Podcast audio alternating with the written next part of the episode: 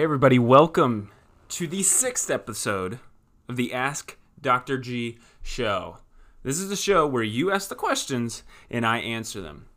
I'm so excited about what we have for this show um, today. I'm not going to lie to you, though. I struggled with what I was going to kind of make the theme of this this episode. There were a lot of questions sent in, almost 12 and there started to be a theme with some of the questions. So I threw out some of the other ones. I'll use them for later weeks, but um, we have a theme.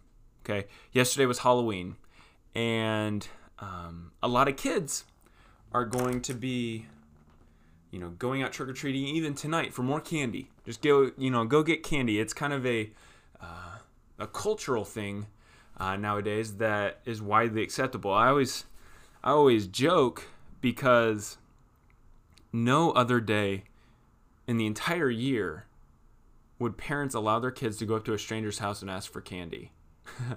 but we make the exception, especially strangers that are dressed up with masks and hoods and uh, scary outfits. Like, but we make that so normal. It's funny how culture uh, changes and, and, and shifts on certain things. Um, I guess the the one thing my parents always taught me is don't get in a car with a stranger and don't take candy from a stranger. Well, now we have Uber, and we we we get in strangers' cars all the time, and we take candy from people all the time. So it's just it's funny how cultures change, and I think it's a good thing that we're community we're, we're we meet more people. But um, I have a problem with Halloween. Okay, and no, not from a, a Christian and devil worship perspective.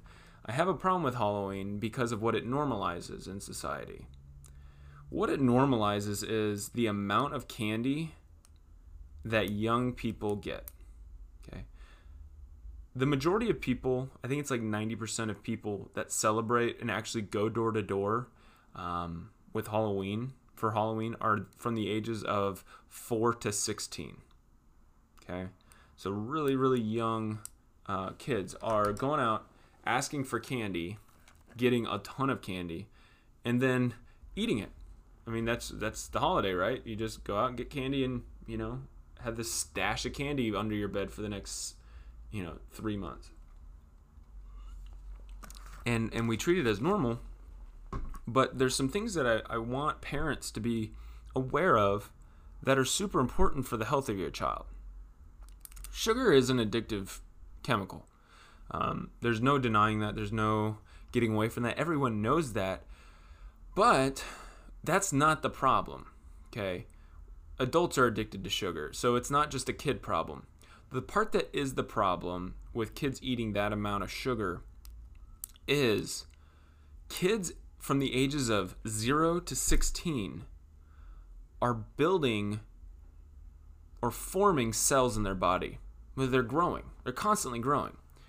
The one cell that is determined by the age of 16 is your fat cells. Okay? Once your fat cells have grown in number to the age of 16, after 16 you don't grow any more number of cells. You they just swell in size, swell and shrink, swell and shrink, swell and shrink. So the large portion of them are being formed in this age bracket that these kids are eating all this candy. Well, high amounts of glucose, high amounts of sugar that is not used. Okay, so when you eat a lot of candy right before bed, your body's not burning that up. Kids have a very high metabolism, and that's why they can get away with eating these sugars and not put on a ton of weight. If I ate a couple Snickers bars, I'd look like Oompa Loompa, you know? But these kids have very high metabolism because their body are moving all over the place. The one time that they're not is when they're sleeping. And they go out on Halloween night, get the candy, shove a bunch of candy in their mouth, and then try to go to sleep. And that's a losing battle. um, and, and the problem is all those excess sugars get transferred into fat cells, okay, adipocytes. And they're increasing in number, increasing in number, increasing in number. Um, so that by the time they're 16, they've got, you know, however many number they're never going to lose that number, whether they lose weight or you know, you know, try to try to exercise and be healthy. The number of fat cells is determined. Okay, so that kid that is eating candy all the time, okay, every night before bed he gets a mid, he gets a snack, a cookie, a piece of cake, whatever.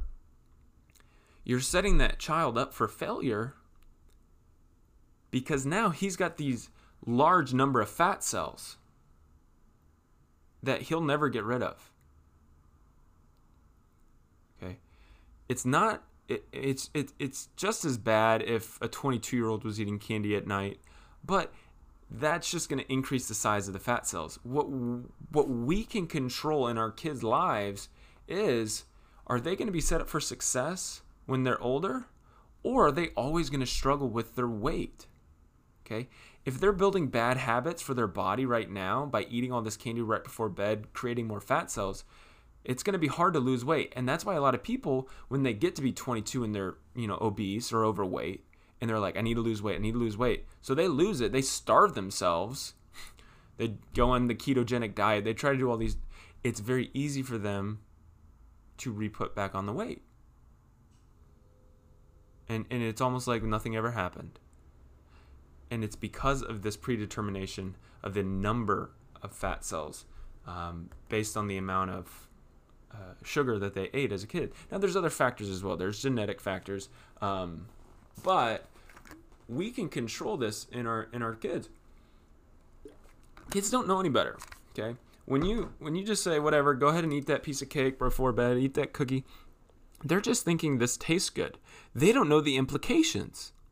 Okay, but I'm trying to educate parents on listen, I had a I had a professor in in chiropractic school went so far as to call it child abuse.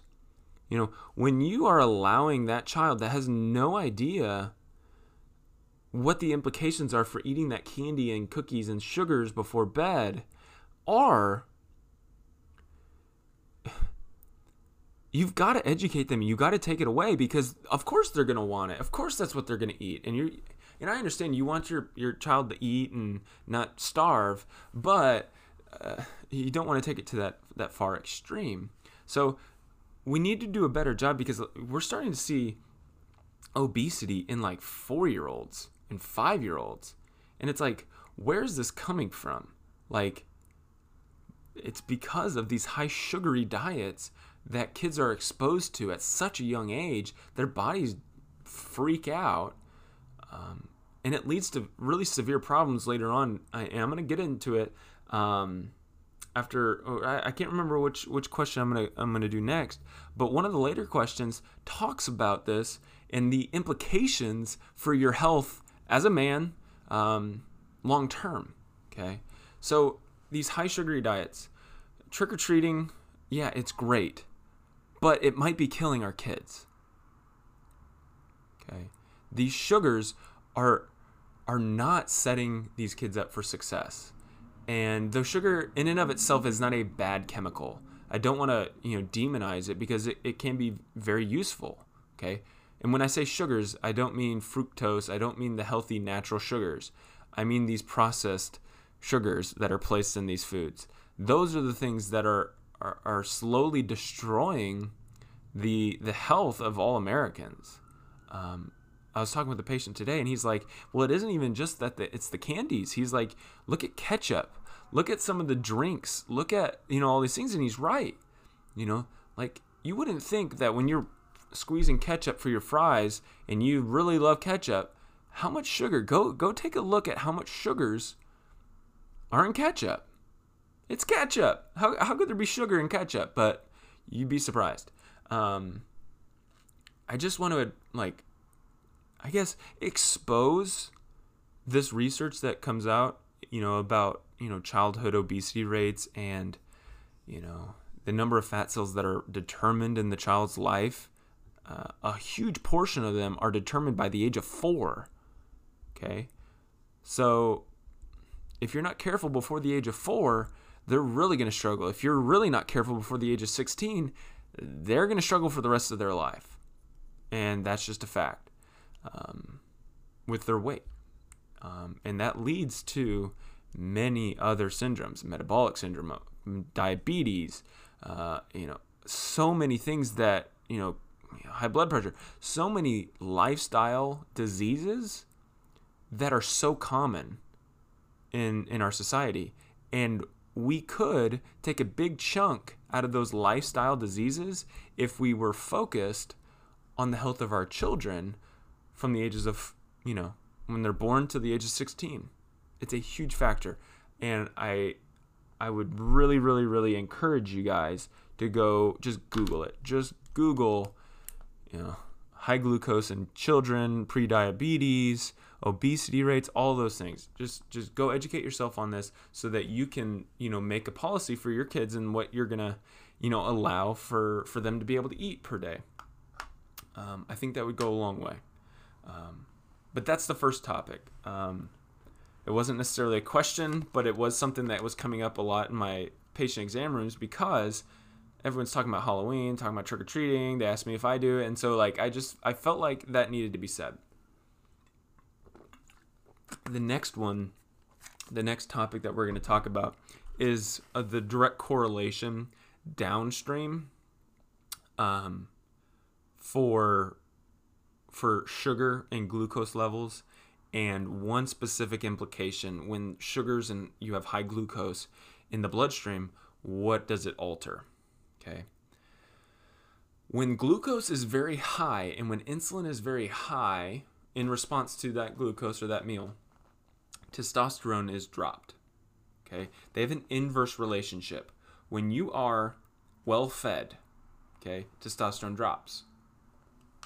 When you are starving, testosterone shoots through the roof. Okay? A lot of research.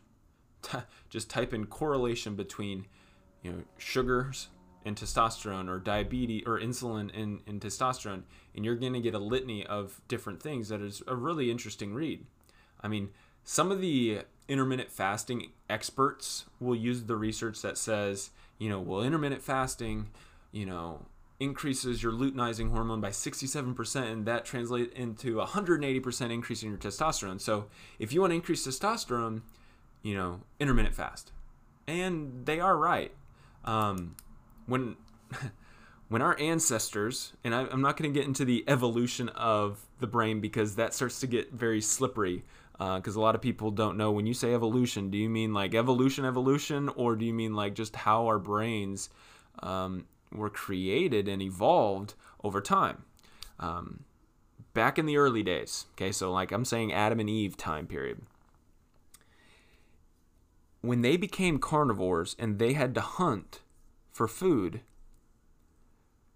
most of the time or the the way the brain evolved was when they're hungry, testosterone shot up. Why? Because they needed to be able to track down the animal that they were, you know, trying to hunt, so that they could eat. Okay, their body went into a very uh, high performance mode when they were starving, or when I say starving, I don't mean like they're about to die, because the body does shut down when it's prolonged starving, but like one, two, three days worth of no food, the body becomes very sharp, very focused. And if you've ever intermittent fasted, you know exactly this feeling. When you intermittent fast, your things become more sharp. The body moves freely. The body is is very capable of very precise movements, very strong movements, um, and it's very effective at doing a lot of things. Um, I intermittent fast occasionally. Um, you can't do things for the rest of your life because your body will just get used to it and then you'll just plateau. So I alternate it, you know, every couple months. But when I do, when I am intermittent fasting, it's a wonderful thing because my energy levels are high, my mind is sharp, um, I feel strong when I work out, my body feels good, and that is a direct correlation to the increase in the testosterone in my body. I like when more testosterone's in my body. Okay, you know, you, guys that are over 50 where the testosterone naturally kind of comes down just a bit um, their energy goes away their sexual drive goes away um, their ability to sleep well and just feel rested goes away um, that's all directly correlated to the amount of testosterone. That's why there's low T centers everywhere, male enhancement centers, all, all those things. Um, because naturally, as we age, that testosterone starts to uh, to diminish a little bit. Okay. Well, as it would have, the research is showing a extreme correlation between high testosterone and low insulin or low glucose, and vice versa. So high glucose and low testosterone. So, how this all ties in to the first topic about the kids eating a bunch of candy. Prediabetes and childhood diabetes type 2 is becoming very, very common because of all the sugars that are being consumed. Okay. So, as you age, that turns into those insulin dependent diabetes.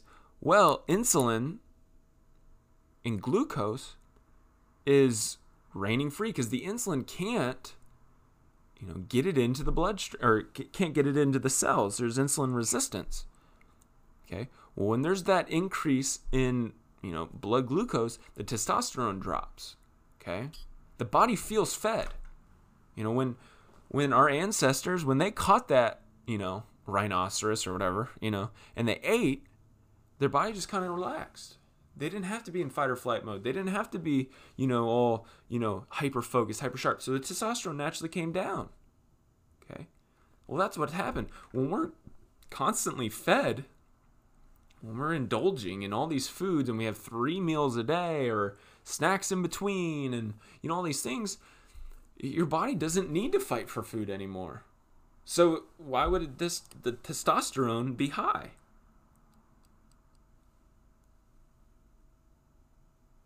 a lot of people don't understand the intricacies of why or how testosterone is released. The testosterone is is released uh, from parts in the brain. Okay, so there's implications that you know the way that our brain operates is the way that our bodies feel. So you know, gonadotropin releasing hormone out of the hypothalamus is released and triggers the anterior pituitary.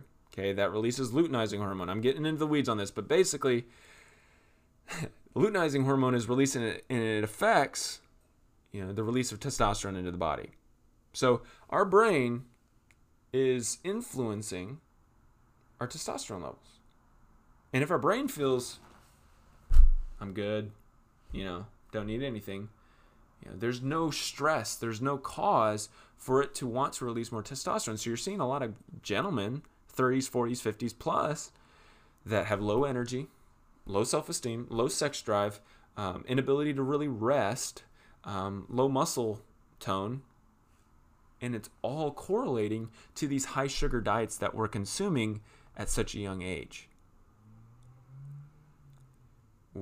We've got to do a better job at setting these children up for success because now those kids are turning into adults and they're struggling with other problems downline that all we all we do, you know, for guys with low T is just pump more synthetic testosterone into their body when the real problem is the sugars and the fact that they're insulin dependent that is influencing their testosterone levels. So a lot of guys, um, you know, really be careful about uh, your, your, glucose levels. Um, if you have low testosterone, check your glucose levels. Um, go get a blood test from from your primary care doctor, your internal medicine, and get those checked out. Um, talking about sugary drinks, and I'm drinking a, a Bai here. Um, one sugar, but 10 grams of erythritol, so that's super healthy. um, but all that being said, um, be very careful with what becomes common in your diet. Cheat meals are not a bad thing. Okay, I, I, I said about this in, in in a previous podcast. Cheat meals, there's there's no research to suggest that a cheat meal derails your diet. Now, cheat habits, where you're eating three or four meals a week that are super unhealthy, yeah, you better believe there's an impact. So, but cheat meals, uh, it's not bad. Um, and I think a lot of times parents excuse Halloween because we'll just say it's just a uh, it's just a cheat meal. But unfortunately, those kids have that candy stashed under their bed for the next three months. Which creates just constant sugar highs um, and insulin spikes. And like I said, the the downrange effects of that is um, is pretty bad.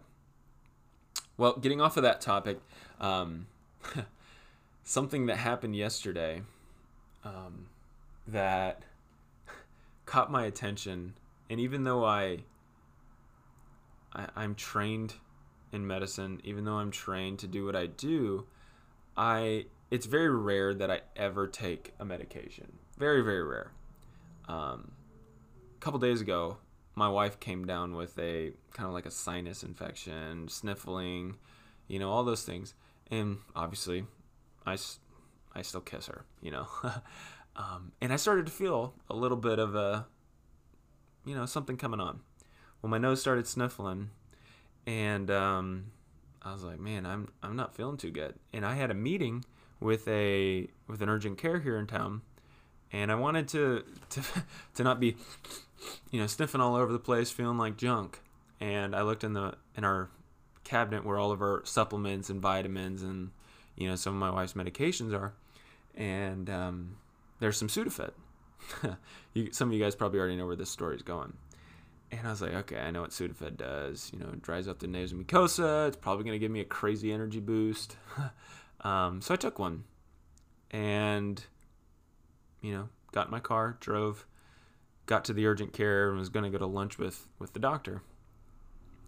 I started feeling like the entire world was spinning completely out of control. Um, i was sitting in my car waiting. I, I told them i'd be there at 12.15 and i got there about 12.12 so i had three minutes where my head was like i felt like i could smell colors it was the weirdest experience in my life and I look in the in the mirror and my pupils are super dilated. I'm like, I look like I'm on you know cocaine right now. Um, it, it was bad, and I have to go in there and, and have a rational conversation and, and appear intelligent to this doctor and his wife. And I tell you what, for about six hours, I felt very very strange. Um, now, that didn't affect any of my clinical judgment. That didn't affect any of that. But my energy was through the roof. I literally ran around um, this medical plaza like four times in between patient visits. I couldn't sit still. I was like, all right, let's go, let's go. And I'm like, what is going on? I, I haven't taken a Sudafed. I don't think ever. Honestly, I don't think I've ever like my parent, my mom. I don't think ever gave me a Sudafed. Um, so the effects of that were so extreme and so like, whoa, what is going on? That I just had to get it out of my system. So I'm running up and down here in my dress clothes, and it's raining, and I, it was just a very odd experience. But it reinforced in my mind the side effects that come with the medications that we're taking. So many resources are out there for you. If you're taking a medication, you should understand the side effects. You really, really should. It shouldn't be something that you're just like, well, I feel a little loopy or I feel a little drowsy or, you know, my mouth gets super dry or, you know, I, you know, I start to get paranoid. Whatever the side effects are, you need to be aware of the medications that you're taking and how they interact in the body. Especially if you're taking, you know, multiple drugs those chemicals interact with each other and then they influence your body. And so, like, you want to know how they're influencing your body. Um, so many people are on like three, four, five medications. Some, I mean, I've had some people say they take 18 medications a day. Now they were older and you know they excused it away, but like 18 medications, you can't tell me none of those are interacting and influencing each other and causing other crazy side effects. a lot of times the, the pills that they're taking are for the side effects from the first medication. So um, it just reinforced in my mind that we need to be very careful when we jump to to drugs uh, for treating symptoms. It's it's not a good strategy long term to medicate symptoms. You need to get to the cause of why that issue exists. Why does your high blood pressure there? Why do you have high cholesterol? Why do you have low testosterone? instead of just a- acknowledging like, well, I've got low testosterone. All right, let's pump you full of testosterone. You know, like let's here you here you go.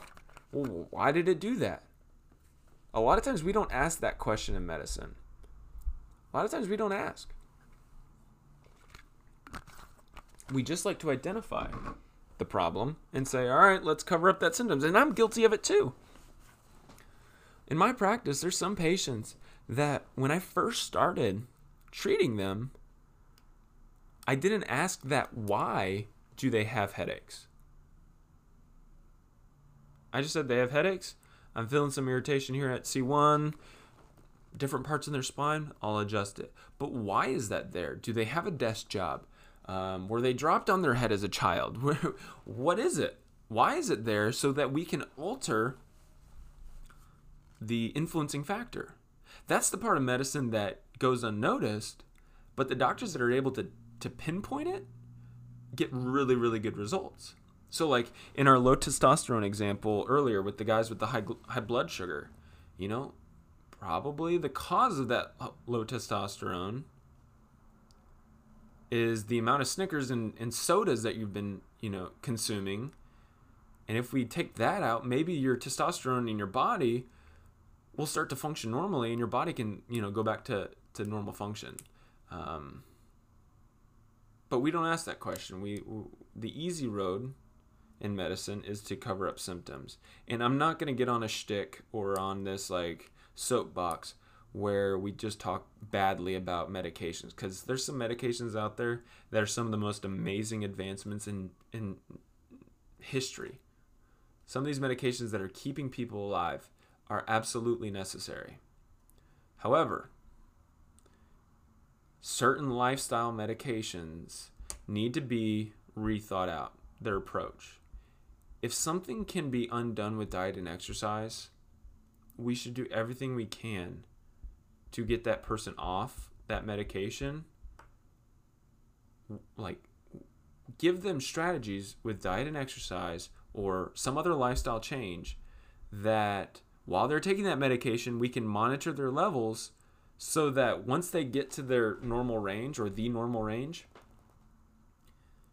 they don't need the medication anymore at that point because the diet and exercise they've gotten their body healthy again like i always i always pick on high blood pressure um, because it's so silly um, to think that there's a universal range for every human being on this planet is crazy like my blood pressure as a six six you know 225 pound guy is going to be vastly different than my wife who's 5'9", 120 pounds.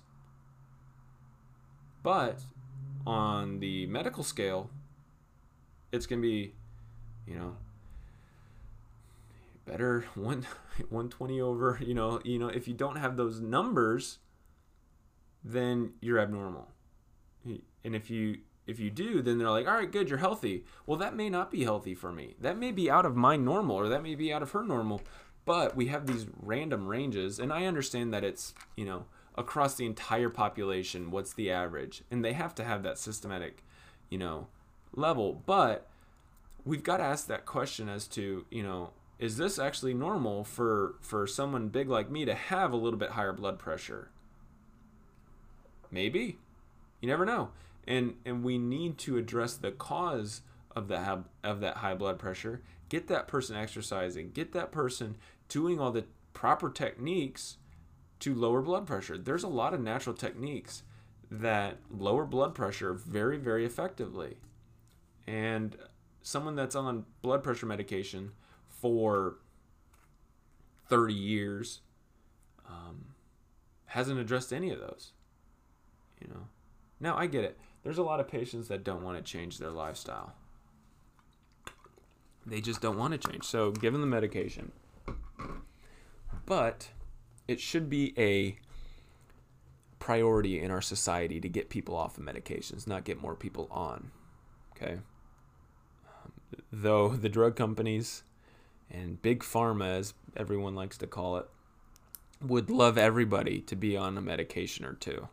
Um, we should fight to to be on less.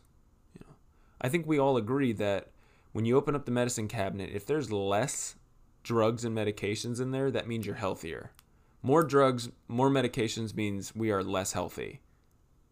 I hope everyone agrees with that. Um, you know, if you don't have to take any medications, you know, it's almost like a badge of honor when you're 60. Like my, I remember my grandparents when they were 60s, almost 70. They'd always brag, not brag, but they would be very proud of the fact that I don't take any medications. I take a, a B12 and a vitamin D3 and a calcium, you know, and that's all I take. You know, it's like that's awesome, but we're uh, we're losing control of the amount of medications that are being taken by 20, 30, 40 year olds. Um, and we need to do a better job at educating people on how to undo some of the damage that they've either eaten, drank, or lifestyled their way into. Um, if you can eat your way into some type of a condition and you catch it early enough, you can eat your way back out. Okay. However, you do something long enough, it's going to become irreversible. And uh, and I'd love to be able to catch people before it gets to that point. But that that's kind of a, a, long story to basically explain my uh, my drug experience with Sudafed, um, which I will never be taking again. Um, yesterday, it was one of the most it was the craziest experience I've had in a long time.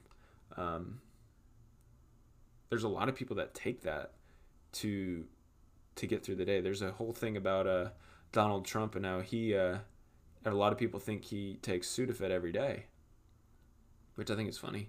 Um, there's a picture, and one of his drawers was open, and there's a couple boxes of Sudafed in there, and he has such crazy energy, and so after taking it yesterday, I can see why people think Donald Trump takes Sudafed every single day. Makes sense. but uh, all right, moving on.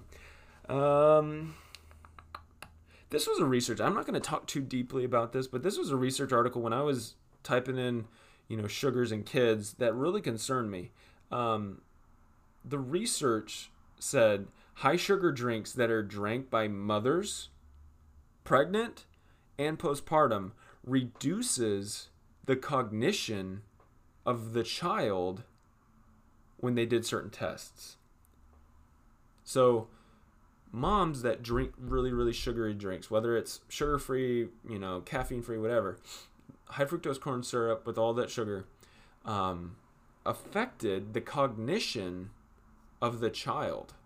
So they scored less on some cognitive test and it was it showed that the the mothers that didn't have those drinks their children did better.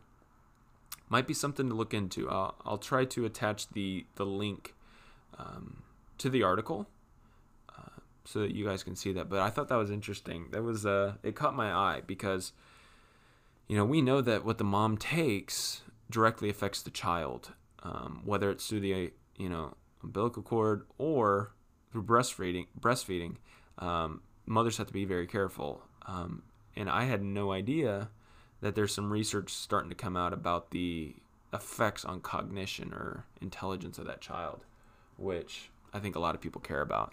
Um, so I'm passing that along. Um, check it out. The last uh, thing that we're going to get into as far as questions, um, I had a patient ask me about, you know, muscle strength and low back pain. And he said, you know, I just feel like my back is weak. Um, we adjust it, it feels great, but my back feels weak.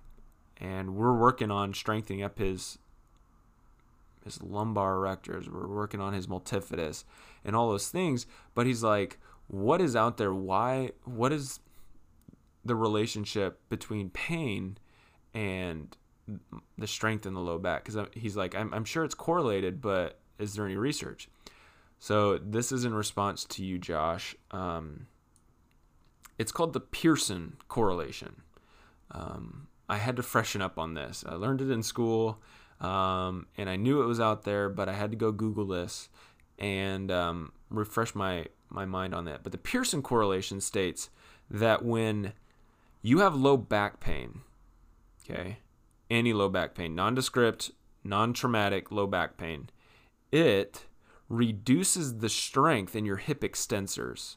Okay, so your glutes um, and others. Reduces the strength in your glutes and it increases tightness in your back extensors. So the lumbar erectors, multifidus, all those things. And the Pearson correlation states that those things are directly correlated where, you know, any type of low back issue, if you don't re-strengthen the glutes, the hip extensors, and you don't stretch the back extensors, that low back issue is going to turn into a chronic issue in, previous videos, I talked about multifidus and how it's the the key to rehabbing the lumbar spine. Well, this Pearson correlation is also super super important to go hand in hand with rehabbing multifidus. Um, if if you sit all day, okay, your glutes are shut off. You're just they're not.